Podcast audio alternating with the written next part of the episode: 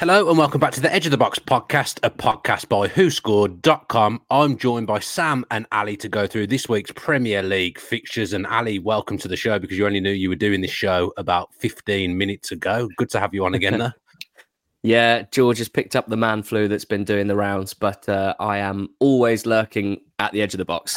So, that is absolutely seamless. And Sam, in fairness, it's been the international break. These are the things you have to go with in the international break. People can come back a little bit worse for wear, and that's why managers hate them and they're so disruptive. Yeah, presumably George played what, an international qualifier late Thursday night in Australia, couldn't get back for the game in time Saturday afternoon, had to be put on the bench for the week. That's just the way it goes. That's what happens when you've got your Mila Jezanakis in your squad and also your George Ellix. I think he was, and a really good club and team would give the guy who's next off the bench an opportunity. And if they perform well, it'd be less spot to lose. So it's, I don't want it to be automatically assumed that George will come back when he's fit. That would be bad for motivation for sure. I mean, in fairness, I thought you were very good last time, and he was lucky to keep his place the week after. So if you put in another display at late notice this week, who knows? It could be the end of George Ellix on the Edge of the Box podcast. Undoubtedly, one of the biggest games this weekend, probably the biggest game of the weekend, in fact, is Liverpool against Everton. And Sam, there's been a bit of an improvement in Everton recently. Part of that to do with the fact that players have come back from fitness, and one of them being Jack Harrison finally coming into the side, because he has made a difference for Everton, and they look a bit more fluid going forward in general. Now Calvert-Lewin's fit again, McNeil's fit again. So Sean Dyche was always saying we're creating chances, we're just not putting them away. They've finally got some players with a bit of productivity in that front three now. Well, front 2, 3, 4, whatever it is. Yeah, they do. The Harrison goal against Bournemouth was wonderful, wasn't it? Absolutely wonderful. I assumed it was Dwight McNeil.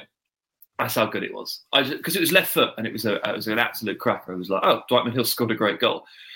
Forgetting that Jack Harrison had obviously come into the team, despite the fact that he played really quite well, wouldn't you agree, Dan, against Villa in the midweek game. Not that Villa were particularly good, but yes, he's made a real impact. McNeil and Harrison at each side. They're very Sean Dyche wingers, aren't they? Goodness me, they're very Sean Dyche wingers. They do the hard yards, they trap back, they're very comfortable in the wide areas, they're very good at crossing the ball. So, yes, good for Harrison to come in after, obviously, a slow start with the injury. Good for Dominic Calvert-Lewin to get fit and play a few games. Again, he scored against Villa and he said afterwards, I was booed off in the last game, so this is an improvement. It all just feels like it's getting a bit better. And you know what surprises me is that it's getting better from an attacking perspective. This is very, contrasting. So what I think we'd expect from Sean Dyche. When you bring Sean Dyche in, what do you expect? Do you think, right, Tarkowski's going to head 150 balls clear out of this box, and they're going to be really solid defensively, they're going to tighten up? That hasn't really happened. They've conceded quite a lot of goals under Sean Dyche, but he's actually livened them up from an attacking perspective first this season, and that has surprised me just a little bit. Yeah, Ali, it's very Sean Dyche that in Everton's top 10 performers, James Tarkowski is number one with 7.05 as the average rating. He's been playing next to Braithwaite so far this season, who's emerging as a talent at centre-back as well. But as Sam mentions, from an attacking sense, we've got the numbers here. In terms of big chances missed in the Premier League so far this season, Everton are far and away top with 21. So Sean Dyche was right in that the building blocks were probably there. They were just missing chances, and now they've got these kind of better players back in the final third. They're starting to get results. Yeah, there's something funny, ironic. I'm not quite sure what the word is about the fact that Sean Dyche, who was in the early sort of era of the football analytics and fanalytics movement, Sean Dyche was, became referred to as the Warlock. By those who like looking at underlying numbers, because he was the one, at Premier League level at least, whose teams constantly bucked the trend, constantly scored more than they were expected to, conceded fewer than they were expected to. And this is now kind of the other side of it. We've all seen the tweets doing the rounds about them, essentially generating as many chances or better chances than I think every team in the Premier League apart from one at the moment. So it's impressive. It's unfortunate for them that the chances aren't flying in. But you mentioned Tarkowski, and it just made me think that, Dyche's football philosophy, I would say, is to get the most out of the players that he has by accentuating their strengths and trying to make sure that their weaknesses aren't exposed. And I think now this Everton team, he's started to really achieve that more so than previously in his tenure. Tarkowski is a big part of that. But also, you know, I think the midfield of Gay, Doucouré and Onana gives them such a great platform to play from. And then, as discussed, those two wingers who are good at crossing. And that's a big part of Sean Dyche's football. But also, they seem to have the options in the middle, or at least one more option in the middle. They needed someone to both challenge Calvert-Lewin when he was fit and play instead of Calvert-Lewin when he wasn't fit. And in Beto, they appear to have someone who, albeit it's only been, 250 minutes or so, looks pretty lively and is doing quite a lot of good things in terms of being an aerial presence, being a handful, pressing, getting in quite good positions, getting a lot of shots off. He just hasn't put the ball in the net yet. So either he's a really poor finisher and he will consistently squander chances, or, as the case may be, he might go on a bit of a run with a bit of luck and a fair win. So it's important to have someone, anyone really, that suited the style outside of DCL. And I think in Beto, they've got that. So it's hard not to be pretty positive, because it was a season predicted anyway to be full of doom and gloom. Yeah, they spent a lot of money on Beto, actually. I set myself a challenge at the start of the season. I've not done very well with this challenge so far this season, in that I was going to watch more football in other leagues and other countries. So I actually watched Udinese's first game of the season. Beto played against Juve and they lost, but he looked actually really, really lively. And I've always thought he looked lively when I've seen him play for Everton as well. But it's just putting the ball in the net does seem to be the problem for him. But you're right, having another physical option when Calvert-Lewin's not there, because he hasn't been there a lot. Even that must be a bit of a confidence booster to the Everton fans. Do you think we'll ever see him go full Burnley Dyche and play Beto and Calvert-Lewin up top together? Because they're a team of big boys, Sam, as well. When you think of Onana and Doucouré in midfield as well, the two centre-backs, you know, from set pieces, they could prove a real handful if they did that. Yeah, they really would. I think the chances of that, or the scenarios in which they could do that, few and far between, probably be just because Onana has become so important, or Doucouré has become so important as the kind of furthest forward midfielder. I think what Dyche is getting out of either one of those two, depending on who's fit, as the sort of nominal number 10, is really, really crucial to how the team play. And so if you took a player out to create that second striker role, I think you'd have to take that player out or drop one of those two back. And I'm not convinced that that's what they need to be doing right now, because, as we've discussed, they're not struggling to create chances. They need to put them in the back of the net. And now that they've got Harrison fit, McNeil's back fit, and they've got one of those two strikers plus Onana, like, you back them to start chipping away at that XG regression. There will be some scenarios where that happens, maybe late in games, maybe when you're at home to one of the... I was going to say, we could see it this weekend if they're behind against Liverpool with 10-15 minutes to go. You wouldn't be surprised if he just thinks, right, let's get them both up there and start slinging balls into the box. Yeah, for sure. It's a game state scenario where you're behind, or if you're maybe at home from the start against one of the weaker teams, if they've managed to climb out of trouble. I think we're a little bit far away from that, just because the midfield quality is so strong. And if Onana wasn't as good as he is, I probably wouldn't be saying this, but it's really hard to look past what they've done so far with him. Yeah. Can Everton get anything this weekend? Do you think, Sam? Would you back them to go there and pick up anything this weekend? I mean, don't want to spoil your predictions, but where can they hurt Liverpool? Yeah, I mean, this is a horrible fixture for them, isn't it? Not ideal. It's just historically it's been pretty terrible for them. Even in the bad days, they struggle to win it. Bad days for Liverpool, that is, and. I mean, I'm surely not the only one sat here that's thinking that Liverpool look pretty damn good right now. In midfield especially, they look pretty damn good. So we're singing Everton's praises in certain areas, but Liverpool look even stronger than Everton in these areas. So I think this is a real struggle. This is a really difficult one. Yeah. Let's look a little bit at Liverpool now then, Ali, and we'll start with the man who's never far away from the headlines or being discussed. It's Trent Alexander-Arnold, been away with England on international duty, started the first game, wasn't involved in the second. He hasn't made the who scored combined 11, which we'll come on to later. But if we flash up his numbers from this season compared to last season, most things are down. He has had a more subdued start. He was really involved in everything towards the back end of last season. I've watched him play a few times. He actually ran the game against Villa.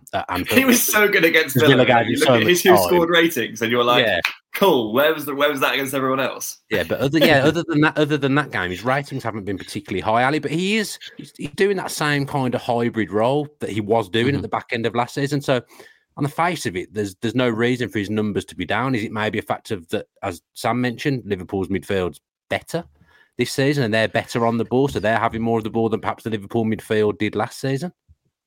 Yeah, it's very difficult, really, to kind of accurately separate the way in which a team is playing and other individuals in the team are playing onto an individual player and work out exactly why their numbers might have changed. It could easily be a system thing and or a performance thing when it comes to Trent. I think generally where I stand is the focus should be on, are the team performing well? Are the team performing better?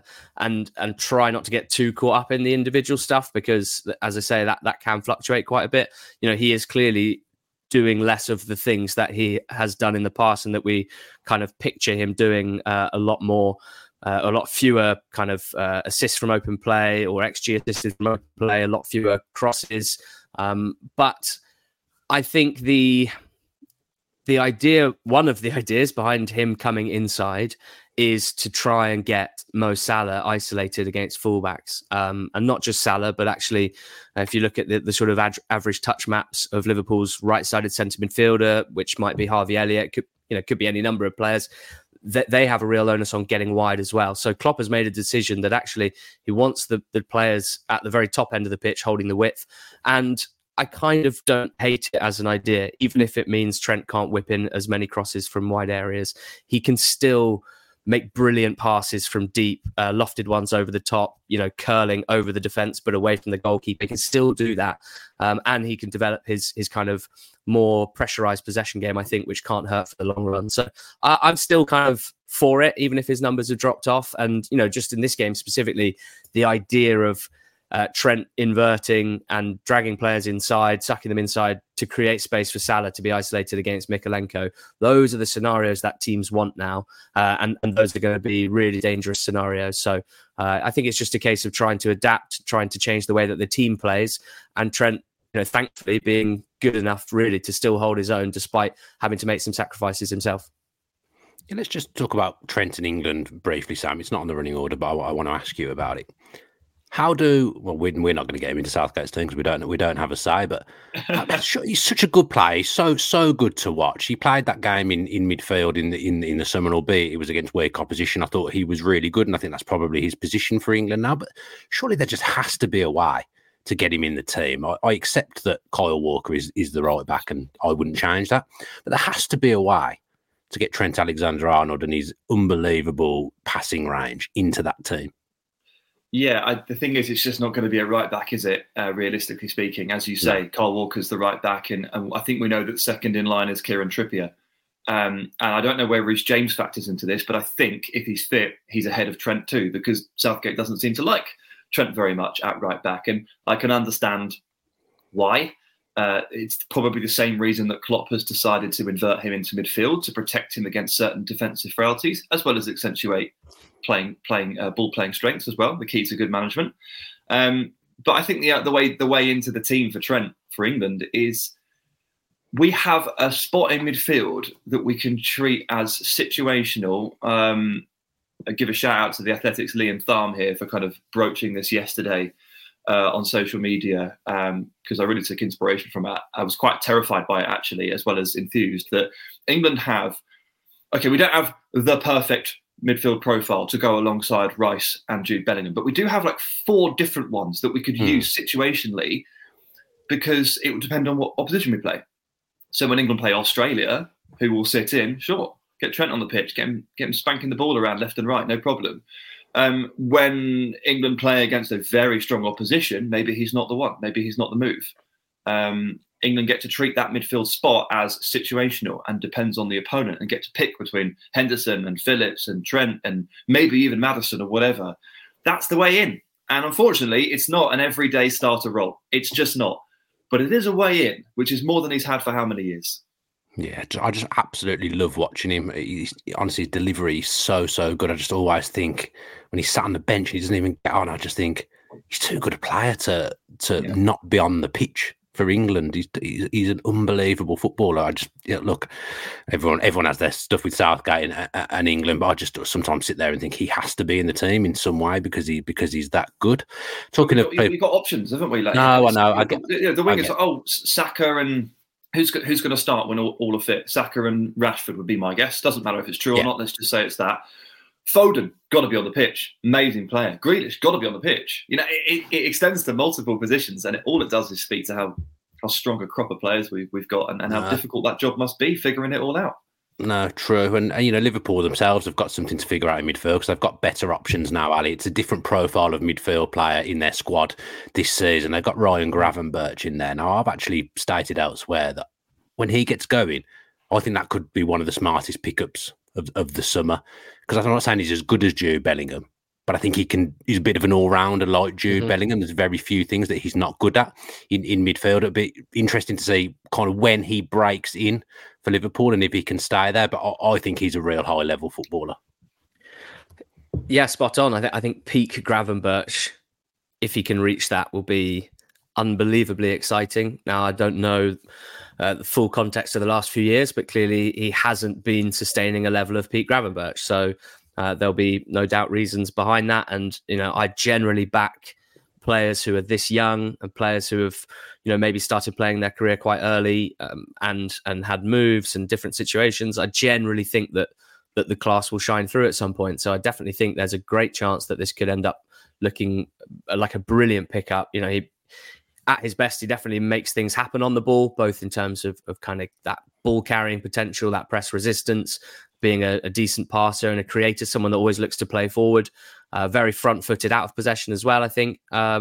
But that's Pete Gravenberch, and I'm not saying that's exactly what we see straight away. So it's not hard to see how it could end up being perfect for Liverpool. But I guess when you join a team that is performing very, very well with a really strong group of players already in that position, you know, a team trying to hit the absolute highest standards so that they can challenge for all of the major trophies. You just have to probably take a bit of time to get up to speed, you know, mentally and physically as much as anything else. So let's hope we see that ASAP. Okay, everyone fit, optimum fitness, optimum form. What's Liverpool's best midfield three? We'll all have a go at this, a bit off the cuff from me. Sam, you go first. Liverpool's best midfield three. Everyone's 10 out of 10 for fitness, 10 out of 10 for form. Who's the three that you pick? I mean... And don't Jonathan Wilson me and say it depends on the opposition. I don't want any of that. Just No. Fine. A first name on the team sheet here is Dominic Szoboszlai, who is outrageously good and setting the tone for them in so many ways. Alexis, I think, has been really strong, and I wouldn't drop him. So I'll drop Alexis in. And I'm going to make Ali Maxwell smile and say Curtis Jones is the truth, the God-honest truth. And he's really important. And he just kind of, he's that connective tissue midfielder. He's the sticky glue that kind of puts it all together. I know with you sort of hinting very heavily at fully fit, you know, the question becomes, well, what about Thiago Alcantara? Because what a footballer and how dumb it feels to leave him out. But, like, does he suit this Liverpool 3.0? Probably I just don't know. No, probably not. Ali, would you agree with that midfield three? Yeah, I'm a bit intimidated by Sam's incredible poetic phrasing of the connective tissue midfielder. That's really... Yeah, that is intimidating. It's difficult to disagree with a phrase like that, isn't it? I've never heard that phrase before. I've never used that phrase before, but I guarantee you I will use it 10 times in the next few weeks on other shows. I think I'm probably with Sam. I think it's difficult because we don't have a clear idea of Gravenberch's exact level at the moment, and obviously Gakpo has played a, you know, very attacking central midfield role, but it doesn't feel like the most natural fit. So I'm happy to go with Curtis Jones at the moment, on top of the other two, who I definitely agree with. Yeah, I think Alexis and Szoboszlai have to be in there, but I also think when Gravenberch is fit, he's firing. I think he possibly gets in, but then Alexis is sitting as the lone six, which I'm not 100% sure about, but I do think Gravenberch has got the legs and engine to get around and drop in when needed, and kind of Szoboszlai could come in as a 10, and they both sit together. So, I'd like Curtis Jones though as well, but I'll take Curtis Jones out and I'll go with Gravenberch because I really hyped him up at that one. You asked the question, mate. I know. I'm going to break that connective tissue. Was it connective tissue? Was that the phrase? Yeah. I'm going to break that. Which leads to a greater injury risk, which is maybe apt for Gravenberch. You'd imagine. So I mean, none of the only Szoboszlai makes it into the Who Score combined 11 in terms of form so far this season. So I'll rattle through the Merseyside combined 11. Alisson in goal, Joe Gomez at right back, Tarkowski and Van Dijk centre back, Robertson, who may well be injured actually at the weekend, so probably shouldn't be in the 11 now because we don't usually put injured players in, but I assume this was done before he was walking around in a sling. And it's Onana, Garner and Szoboszlai in midfield, and then Salah, Nunez and McNeil as the front three. So maybe a few more Everton players in there than you would have expected in terms of form this season, but that's what it is. That's what Who Scored in the algorithm have come up with. Let's do our predictions then to finish the Merseyside derby segment. I'll do mine first. I've got Liverpool 3, Everton 1. Sam? Yeah, I've done the same thing. Yeah, it just felt like that might be a popular prediction. It was like a 3-1. Yeah. Ali? Liverpool 3, Everton 0. Nearly's gone for the day. I feel like Liverpool don't keep many clean sheets, but I'm not sure I'm correct in that assumption. But we'll see. We'll see what happens at the weekend. The differentiator there. Chelsea against Arsenal, London derby. And Ali, actually, I think this game shows how quickly football can change, because do you remember that game a few years ago when Lukaku was starting up front for Chelsea? I think it was his debut and he ran riot. I think Reece James scored as well. And Chelsea just looked like they're light years ahead of Arsenal. Fast forward a few years, and Chelsea look like they're light years away from Arsenal in a completely different way. And I always think, people say Man U are years off winning the title, years off challenging for the title. Football can change really, really fast, and I think this fixture's proof of that. Well, yeah, football can change really fast. Part of the reason we're sitting here and there seems to be such a big gap between the two teams is that Chelsea changed really, really fast. Yes, quite a few times since then, and that's probably not conducive to maintaining a really consistent high level. And Arsenal, to kind of stretch the narrative, have been pretty steady in that time period, and their improvements were not incredible initially for a year, for 2 years, but suddenly you look back over a body of work of Arteta and Arsenal and you can't argue with the levels that they're hitting, and possibly because they were patient with it and they built something sustainably. Now it is, they can be more confident and in its consistency, whereas Chelsea are still obviously trying to find any sort of consistent performance level, even for 3 games in a row, let alone a whole season. So I'm really interested to see how this one goes, and it could be, I think it's a good time for Arsenal to play Chelsea, having beaten City, and presumably again just that sort of if there was an inferiority complex that's going to have been blown away, and I'd love to see Arsenal develop even more of a kind of swagger and really live the role of title candidates. Yeah, that result will do wonders for Arsenal, especially the way they did it, Sam, as well, with it coming so late. And they'll feel now that'll give them real belief, I think, in this title race, that they've evolved and improved from last season, that they can kind of go all the way. We've just spoke about Liverpool as well. I've kind of got Man City, Arsenal and Liverpool down as the top three in the Premier League this year in no particular order. Who's closer to challenging Manchester City? Is it Arsenal, who obviously have done it last year but have evolved a little bit and changed their team? Is it Liverpool, who've completely changed from what they were last year, but they've got that a lot of the players who've been there and done that and gone toe-to-toe with City before? Which team do you think is closer? Yeah, you've definitely got the right sort of shortlist of 3 there. Yes. That's definitely the case. They feel Villa are my 4th. They feel like the top 3. I still shade towards Arsenal in this particular debate, and I can't actually articulate why, other than maybe it's just a case of football is a lot of see it to believe it, and they pushed City all the way last year. Liverpool have to close a hell of a gap in order to achieve the same thing, while also being jockeyed by Arsenal the whole way. It feels like a big step for them, and they feel like they're still in their infancy, despite the fact that obviously the midfield looks really good, considering they're only 8 games in. Darwin finally appears to be sort of settling into that role And they're working out the kinks, aren't they, with Trent moving into midfield and back out again. It's happening, but quite slowly. I still think Arsenal. I still think maybe the body of evidence last year, the fact they signed Declan Rice, the fact I just love Gabi Jesus, and that front three is so electric. That's where I go. And I can't even you can't even say, one's got midweek football and one doesn't, because obviously Liverpool have got pesky Thursdays. For them, it's pesky Thursdays anyway, which does cloud the schedule a little bit. So I still shade Arsenal, but I think it's close. Yeah, another big thing for Arsenal in that result against City, Ali, is the fact that they did it without Bukayo Saka. He's imperative to what Arsenal do. He's probably their best player. But to win a game of that magnitude without their best player again, that must just give them so much belief. Yeah, you'd think so.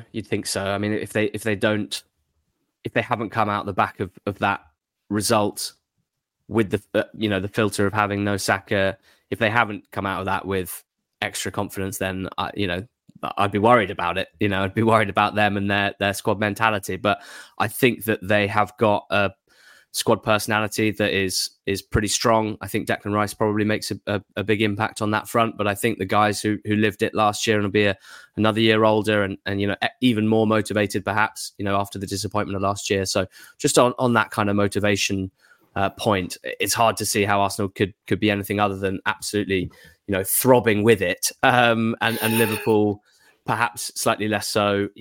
All of these players want to win the title, don't they? So it's kind of a difficult one to sift between. But no, for sure, I think Arsenal at the moment for me have they have a higher floor, and by that I mean I think they've got way less potential for any individual match to go really wrong. Whereas I think Liverpool still have that in them, and I think in a title that is generally at the moment decided by 90 plus points, I think having that level of consistency where Arsenal's defensive numbers are really impressive this season. Liverpool's are not. Liverpool will probably score more goals this season than Arsenal, but that's not necessarily the sort of strongest dictator of where you'll finish in the league table. So I do think Arsenal's just general level of control and consistency is higher than Liverpool, and that's why I would have them more likely to win the title at the moment, or more likely to challenge City, I should say. It's a great time to talk about this, isn't it? After City have lost back-to-back games, and all of a sudden feels like we can be having these conversations. We don't get to very often, do we? No, exactly. Not at all. So Arsenal limiting City to 0.5 xG and Haaland not taking a shot. That was very, very impressive. Now at the other end, obviously they were actually limited themselves to 0.4 xG, which is slightly less and still bad. And obviously it was a big deflection late on that won the game. So you can take confidence from being able to get through that kind of game without Saka, but obviously it was a little bit sketchy. I think Arsenal deserved to win it on balance, but it came slightly fortuitously when it looked like the game was going to be 0-0. But holding City to 0.5 xG and Haaland without a shot and William Saliba doing what that must do for you in terms of confidence moving forward. Like if you could do that against City, you can do that against literally anybody in the world, because they're the reigning treble champions. They're the best attack. They're the best team in world football. And you've just held them. They didn't get a sniff. It was amazing. So that's the bit that I would really key on from Arsenal's perspective. Yes, Labour must just be sat there thinking, I'll take anyone. I can take anyone. Now, he was a monster in that game, Saliba, very, very impressive. And Chelsea have quietly hit a little bit of form. They've won 3 in a row now, Sam. And that's coincided with Cole Palmer coming into the side. What have you made of Chelsea? What have you made of Cole Palmer? Yes, shoots of recovery. And overdue, to be honest with you. Like I've been quite high on Chelsea compared to other people this season, because maybe it's a bit of the Sean Dyche conversation from earlier, but it's been pretty obvious that some building blocks have been put into place very steadily. Again, it's a case of missing all your chances, and Chelsea have made a rod for their own backs in that perspective, because they chose their strikers, they chose who they wanted to go with, and they knew that Nicholas Jackson was still very new to senior football and potentially quite streaky. So this is their own doing. But very slowly, the building blocks are coming together. Cole Palmer feels like a fantastic signing. I loved him at the under-21 Euros. I've kind of loved him in dribs and drabs for City. I mean, bear in mind, he's been around for about 3 years now, I think, or sort of on the edges of squads, and he is yet to hit 1,000 Premier League minutes. I think he's on about 700 or something, 750. And about a third of those have come for Chelsea. So like in the last month, considering we've all known about Cole Palmer for a long time, he really hasn't played very much football. So it's been nice to watch him actually make good on that potential, make good on the talk, show his ability. And the confidence that he has on the ball has, I think, changed something for Chelsea here. His lovely ability to link play with multiple different players and different angles. And the way he starts really wide at touchline wide, and then the ball's passed to him, and he runs towards the ball and takes the ball and knocks it forwards, and then immediately skips past a man and opens up like 15 to 20 yards for other players. I love it. I love watching him play. And for quite a tall winger as well, generally speaking, he does glide quite nicely with the ball as well. So I'm really excited for Cole Palmer. I don't know what position he ends up long-term for Chelsea. I don't even know if he has a long-term position because there's so many options. But every time at the moment he's taken to the pitch, he's making a real tangible difference to the way Chelsea are playing football. It looks confident and it looks pretty damn good. In fairness to him as well, you know, he got a couple of goals for City at the start of the season as well. So he's making an impact he's made an impact in every game he's been involved in, really, so far. So fair play to him. I watched the Burnley game, I think it was the last game week of the season. I thought he was very good in that game. Someone else who's livened up is Raheem Sterling for Chelsea Alley. Still not being picked for England, though, which feels a bit weird because, you know, Maguire's still getting picked, Phillips still getting picked, Southgate's still picking that catalogue of favourites that he has, but Sterling has always been in that catalogue, whatever his form's been. But he's gone to Chelsea and Southgate's just thought, nope. And that feels weird to me. Yeah, I can't disagree with that. He was, you know, one of the first names on the team sheet.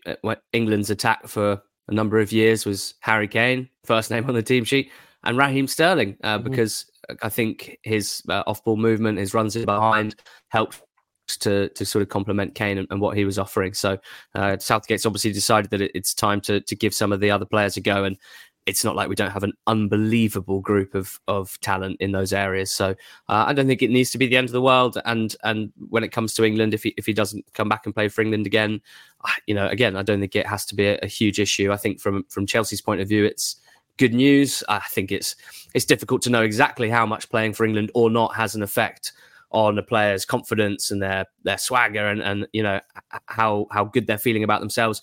But it can't ever be a bad thing for a player like him to have a week off. Do you know what I mean? He's got a lot of miles on the clock. Been playing senior football since he was 16 or 17 years old. So I don't think it can hurt at all. And particularly because he has shown moments, or at least he's had two or three games really this season, where he's looked electric, speedier than I remember him looking over the last few years. So if you think of him as a kind of impressive car that needs looking after in order to hit high performance, I think that, you know, in order to hit high speeds, having a weekend off can't be a bad thing. But he needs to do it in a big game for people to really sit up, take notice, and put more pressure on Southgate, I guess, would be the inevitable outcome.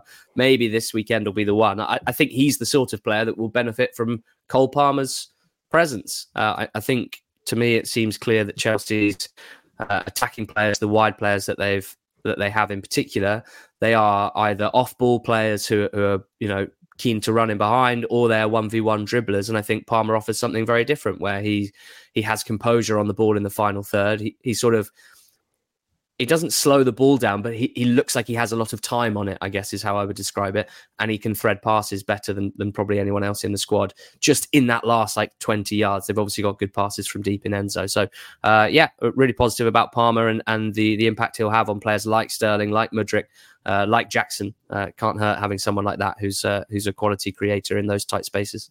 Yeah, we've raved about Cole Palmer, but he doesn't make the Chelsea-Arsenal combined 11. Raheem Sterling does. And I must say, from an imagery perspective, this is the most satisfying who's scored combined 11 I've ever seen, because the symmetry of it is just beautiful. The people who are listening by audio will not be able to see this, but those watching on YouTube, they'll just see the lovely symmetry of this combined 11. So we've got David Raya in goal.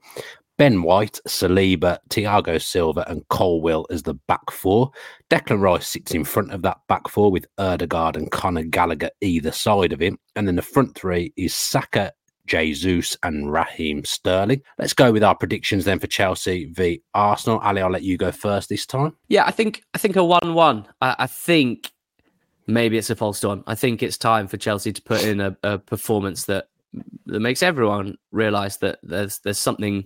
there's something to all the changes, and there's potential there. So I'm going to go for 1-1. 1-1, Sam. I've got 2-1 to Arsenal. 2-1 to Arsenal, and I've got 2-0 to Arsenal for this one. I've gone for Arsenal clean sheet. Yeah, interesting game actually, because you would, on the way the teams have been over the last 12 months, you would just expect Arsenal to win. But I do think there's something in the fact that Chelsea have got the improvement. Might be a tougher game than some people will think. Let's do the rest of our predictions before we move on to our team in focus section. So Bournemouth against Wolves, Sam. 1-1. 1-1. I've gone for 2-0 to Wolves. I very rarely predict Wolves to win. Ale? I'm going for 0-0 here. I reckon Bournemouth has spent all break working out how to tighten up, and the result will be a turgid 0-0, and they'll see it as the first building block on the steps to better results. I mean, this would be great for George, who'd love this. If anyone ever pulls off a 0-0, I think you should get like 10 points for that, because I think that's it's the most difficult result to pull off in a predictions league, I would say. Brentford v Burnley. I've gone for Brentford 2, Burnley 1. Ali? I'm going to go for 1-1. I'm still on the Burnley train, so it's more out of hope than expectation, but I think 1-1. 1-0 Brentford. 1-0 to Brentford. Right, Manchester City against Brighton. Sam? 3-1 to Man City. 3-1 to Man City. Ali? 2-1. Late winner for Man City. 2-1. And I've got niche for this one. I've got Manchester City 4, Brighton 2. Goals in this game for me. Newcastle against Palace. Ali? Comfy 1-0 home win. I've gone the same as you, Sam. It's not comfy. I'll tell you what's comfy. 3-0 to Newcastle. That's comfy. 3-0 to Newcastle, is it? Okay, then. That's very nice. Forest against Luton, Sam? 2-0 Forest. I've done exactly the same. 2-0 to Forest. Allah? 1-0 Forest. 1-0 to Forest. We've done Chelsea against Arsenal. So Sheffield United against Manchester United. I've gone for 2-1 to Manchester United. Sam? 1-0 to United. Man United. Yeah, because you're going to have to clarify which United there, Sam. Allah? 2-0 Manchester United. Oh, no, sorry. 1-0. 1-0. 1-0 to Manchester United. I've taken a goal up. It was VAR. It's going to get chalked out. 1-0. Okay, very nice, very nice. Aston Villa against West Ham, Ali? 2-0 Villa. 2-0 to Villa, we love it. I've gone 2-1 to Villa, Sam? 2-2. 2-2. Ooh, Cager. Yeah, okay. Well, not Cager, but yeah, you get my point. Draw, another differentiator there. And then finally, Spurs against Fulham. I've gone for Spurs 3, Fulham 0. Sam? 2-0 to Spurs. 2-0 to Spurs. And finally, Ali, you? 3-1 to Spurs. 3-1 to Spurs, which segues nicely into the team in focus this week, which is Tottenham Hotspur. And you can tell the person that writes this script usually is a Spurs fan, because there was more bullet points put in for the team in focus than there usually is. He obviously wants to hear us talk about Tottenham, does Ben. Sam, if Postecoglou is to maintain this unbeaten start, which looking at the fixtures is a possibility, they've got a nice run of fixtures until City at home in December. Would they then be considered title contenders? We've just reeled off the three that we think are. Spurs unlucky not to be in the discussion that we've just had? They might feel a little bit aggrieved. No, actually, they probably wouldn't, because Spurs fans, what's been the rhetoric so far? The Spurs fans are like, no, please, just let us enjoy it. Like, stop making like outlandish projections for our club.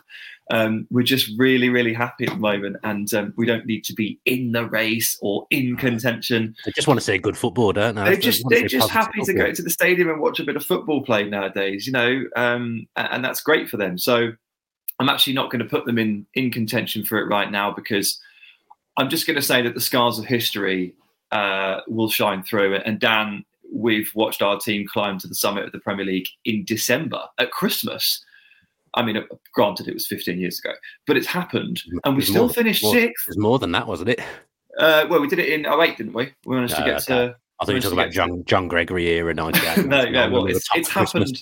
It's certainly happened twice. The last time was under O'Neill, I think, and still finished sixth. So even with a really strong August to December, we always underestimate at this stage of the season just how long this season is for a start, how many damn games there are to play. And Tottenham, I think we can all agree, just look a little light in terms of squad quality compared to the three teams that we've talked about in terms of who are in genuine contention. There's a bunch of players here for Spurs, so I'm sure we'll get onto, who are tactically really, really important to what Tottenham are doing early doors under Ange. And they have absolutely no one that can step in and replace them if they get injured. There's like 5 or 6 of them that are irreplaceable, right? So if that's the case, then you have to anticipate some injuries through the course of the season. How they deal with that is a big question. And again, I refer back to kind of like a see it to believe it vibe sometimes in football, where like, you know, Arsenal have got the depth to get through most things, to get through 3 games a week and get into April and get themselves into a good position. You know, City can do that. That's not a problem at all. Liverpool have done it in the past. I haven't quite seen it from Tottenham. And I just think that the depth will probably be the problem for them in the end. But by problem, what do I mean? I mean, is anyone actually like going to hold it against them if they're not in the title race? No, not at all. Probably if they can get back into the top 5, the top 4, they'll be really, really happy with that. And they're very capable of that with this squad. The top 3, however, I think is just another step and a step too far. What you said about 5 or 6 players, if they're missing them, they can't replace them. Is the man who's missing this weekend, Basuma, one of them? Yes, he is. He is. Yes. Not Oliver Skip. No, he'll come in and do a job for a game though. It's like a game against Fulham. Like, that's not going to make too much difference. Is it not going to be Pierre-Emile Højbjerg? Oh, true. It could be him. I always think Skip's the next man in line, but he's not. So it could be either of them. And let's be honest. Like Fulham at home is negotiable without Basuma. Obviously, he's still on 4 yellows, so he might get suspended again soon, and that might be against a stronger team. But that is a relatively soft fixture to be missing a key player. But like if Porro or Udogie or Vicario or actually any of the back 5 or Basuma or Maddison all drop out at any point, they are significantly weaker. They've got good options in the front 3, and then the rest of it is like, okay, we really need you to play 38 games, man. That's kind of how it feels. Yeah. Very doom and gloom from you, Sam, there. Also, I think I might have learned something there. Basuma still on 4 yellows, even though he got his 2nd yellow and he got sent off. That would still mean he's on 4 yellows. So he doesn't because it's a red. It doesn't count apparently. Oh, I didn't know that. He can still get his 5-game yellow suspension if he gets another yellow. I think the nuclear option here, which is also the vibes option, and also on a serious level, the option with the sort of most potential, but it's risky, is to get Lo Celso in there next to Patsar and just go full vibes. And as Sam said, you don't want to be complacent, but it's a negotiable fixture. And I just think, could Lo Celso be the cartilage? What did you say? The connective tissue, to replace the cartilage that replaces Yves Bissouma. I mean, I know he's supposedly on his way out, but I like football redemption stories. And, he's played, I think, a combined 15 minutes for Argentina over the international break. So might be a bit leggy after the flight, but he hasn't exactly charged around too much. I think you take a risk, you play Lo Celso, and if it goes well, you play him again when Bissouma is suspended again. And maybe the narrative changes if he has a good game or two. Maybe, maybe not. So hang on, basically, I think, even though he doesn't play for. Well, I mean, that's outrageous. What national manager would ever do that? My whole point is that there is a much higher ceiling on this, and therefore I think it's worth the risk. We know what Højbjerg in replace of Basuma will look like. He slows the ball down to a greater extent. He's not going to penetrate defenses with passes or by carrying it as well as Basuma. So we broadly, we know what that's going to look like. We know what will happen broadly. He's very solid, obviously, and is probably the safer option. And he's got a lot of leadership, is clearly a good personality to have, and he's got a bigger sort of leadership aspect in the squad. But I'd like to see Lo Celso. I just want to give him one more go. No, I quite like that idea. In fact, that feels kind of Postecoglou, if that's a phrase as well. That he would go for the more attacking option because of the slowing the ball down. We'll see. It'd be interesting to see who does start. So I've forgotten about Højbjerg and said Skip. Sam said Højbjerg, and then you've thrown in Lo Celso, so it's a bit like an extra to the predictions, really, to see who comes into that spot as midfield. Yeah, bonus point this week is who plays instead of Basuma. Let's finish by talking about the goalkeeper, Ali Vicario. Probably goalkeeper of the season so far, in my opinion. I thought he'd probably be an upgrade in some ways to Lloris, but actually just all round, if you look at the numbers, and we'll flash them up on the screen now, it's been a really, really good signing, really positive signing for Spurs. Yeah, absolutely brilliant. Goalkeepers in general and signing goalkeepers, I think, is signing goalkeepers is one of the hardest things for Premier League clubs to do. It's such a crucial position. There is no time to adapt, as we're seeing with Onana. The pressure is immense. The mistakes are heightened, and the payoff when you make good saves and when you're doing well is smaller than the sort of disgrace that is thrown your way when you're poor. So it couldn't have gone any better so far for Vicario. It's been a brilliant signing, and credit to him for adapting so well. He made big saves, didn't he, in the first game of the season, and I just think he hasn't really looked back from here. There is another side to it. I would see it as a bit of a concern in a way that their goalkeeper is having to be the best shopper. Not sure what he does on his days off. Maybe he goes to Westfield. He's been the best shot stopper in the league, I think, per the kind of advanced metrics, and that's great. But again, with goalkeepers, it's in analytical terms, it doesn't necessarily mean he's going to maintain those levels of shot stopping. There's so many variables to it, a lot of luck and fortune involved as well as good performance. So I would see it as a bit of a concern in that if Vicario's performance drops to the level of an average goalkeeper at a Premier League level, suddenly Spurs are going to be conceding an extra goal every 3-4 games, and suddenly the results will maybe take a bit of a hit. So, I would prefer to see them tighten up defensively and give up fewer chances than expect Vicario to kind of keep bailing them out. Yeah, the feet that he's got are really quite impressive, aren't they? What a way to say that. His feet are very impressive. Feet-a-bix. I mean, Hugo Lloris, the greatest of respect to him in the world, has never really been able to kick a ball properly, has he? Even launched long goal kicks have been a problem. There he is with a World Cup win, and he couldn't kick the ball. He was fantastic as a traditional looking shot stopper, like a David De Gea style goalkeeper for a long time, but he couldn't do what Vicario does with the ball at his feet. Like, he wouldn't be able to receive those pinged passes from Basuma, who passes it to Basuma, draws the press on Basuma straight back, and then left or right out to Porro or to Van de Ven or whoever. Like, what he's doing with the ball at his feet, Lloris can't do. So he has elevated Spurs' game and allowed them to play to Ange Postecoglou's tactical style in a way that Hugo Lloris simply cannot. And then he's also the league's best shot stopper, according to the advanced metrics. So I'm not surprised he's your goalkeeper of the season so far, Dan. He's been perfect, basically, in every single way.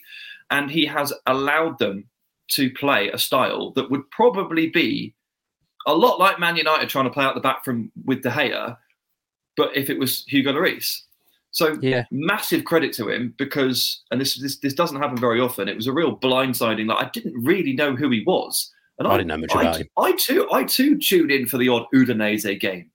I watch a bit of Salernitana, Sunday at 11:30 a.m. in England. There's no other game on except in Russia. Like why not watch a bit of Serie A? But I'd still not really know who he was. And look at him, he's perfect. He can do everything. It's crazy.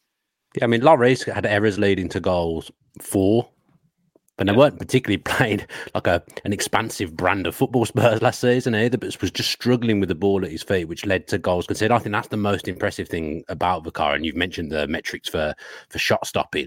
The fact that they are playing this really expansive brand of football, and he hasn't been caught out to my knowledge. I don't remember him looking even close to making. Not that I've watched every Spurs game, but the ones I have watched, I don't remember him coming close to making a mistake. He's just been pinging that ball around, receiving the ball, almost like a number 6 midfielder. He's been really, really impressive in a number of ways so far. Vicario, I mean, I've got the same Barber as a member of the Spurs coaching team, and the Barber said to me, "Well, he's been raving about the goalkeeper, says the goalkeeper's next level." And I was thinking, I looked at it and looked at where they got him from and thought, really, can he be? And he was absolutely right. He's been absolutely brilliant. Sometimes the things you hear at the Barbers, They're the important things you need to pick up in terms of football knowledge. So yeah, little story, a little bit of Jackanory to end the podcast this week. That does do us for this week's Edge of the Box. Thanks to Sam and to Ali for joining me today, especially Ali, who it really was a last-second call-up, and he performed excellently, as always. So thank you very much to you both. Wherever you're taking in this podcast, if you could please subscribe, like, comments, all that jazz that helps us grow. We'd really, really appreciate it. It's been another enjoyable podcast this week. If you've learned something, subscribe. Like me, I learned about the yellow card thing this week. If you've learned something in the podcast, why not subscribe and take in next week's as well? Tell all your friends and family about the podcast and have a great weekend.